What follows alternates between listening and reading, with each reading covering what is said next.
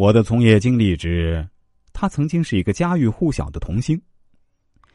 这一次我要讲述的这个故事啊，经历会有点特殊。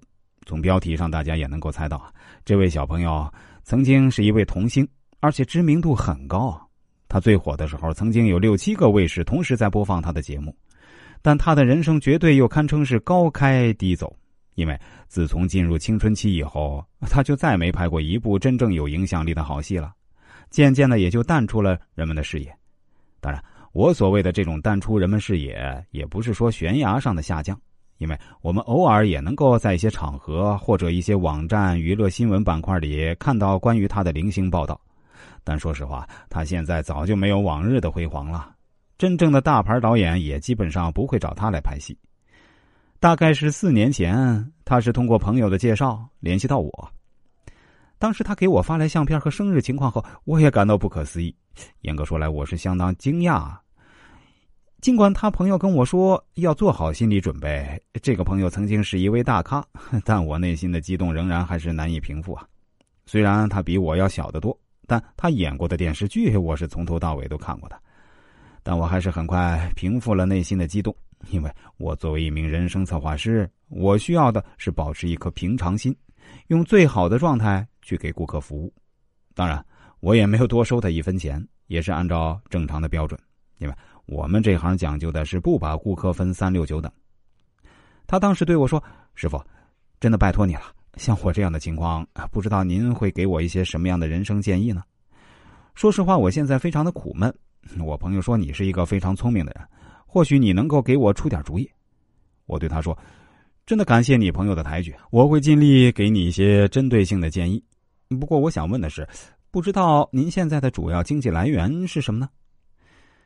他回答说：“哎呀，不瞒师傅，说来惭愧啊，我现在的情况是已经结婚了，老婆长得还挺漂亮，家里的开销也比较大。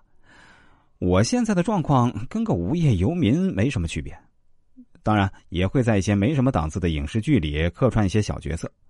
说真的，这些影视剧我一看剧本就知道是烂片能够给我的片酬也很不理想。”但我还是要硬着头皮去拍，否则我也不能喝西北风啊。另外，您也知道，像我目前这种情况，人也不算长得特别帅气，走的呢也不是偶像派路线，加上确实也已经过气儿了，也不具备那么大的商业价值。真正的大品牌也不会找我去做代言，而一些山寨品牌，我也不敢去接，怕出质量问题。有时候啊，也会跑一些小城市，甚至是小县城的夜场、商场、剪彩之类的。总而言之吧，只要能够挣到钱啊，我基本都会去。否则，我一家老小一年的开支也很大的，特别是我老婆化妆品呀、包啊、衣服啊，那都是一笔巨款。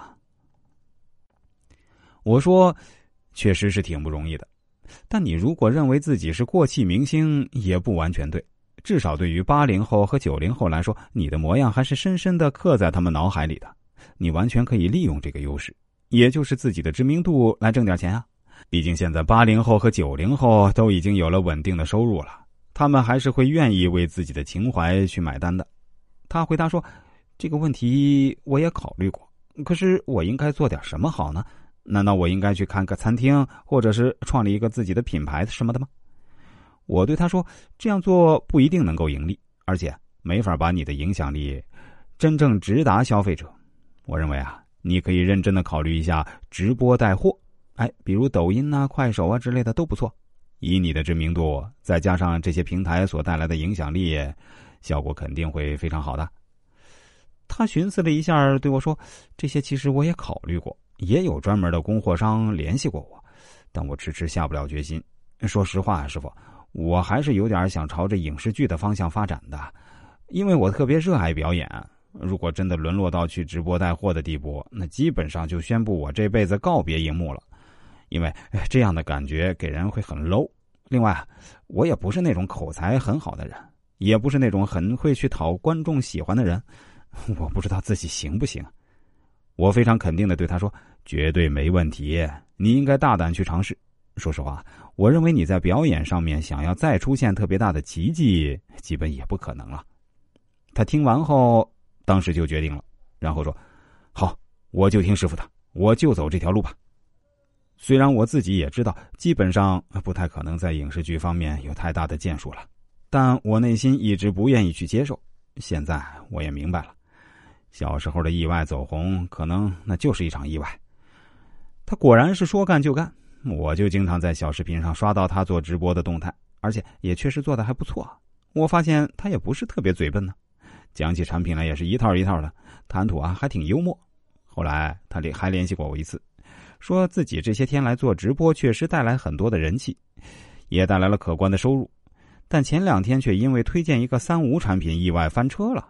现在不管是媒体还是网友都抓住这个不肯放过我，不知道这条路是否还走得下去。我对他说：“直播出现翻车事件，其实也是在所难免啊，任何网红都有可能遇到，但你一定要诚恳认错，该赔偿的就按规定赔偿。”这样才能挽救这场公关危机，这条路还是可以走下去的，千万不要灰心丧气。大丈夫能屈能伸，认个错道个歉，有什么好为难的？他回答说：“谢谢师傅提醒，我知道该怎么做了。”后来因为他及时认错，态度也很诚恳，粉丝和媒体也就没有继续穷追猛打了。现在他还是经常做直播，而且人气也是越来越好了。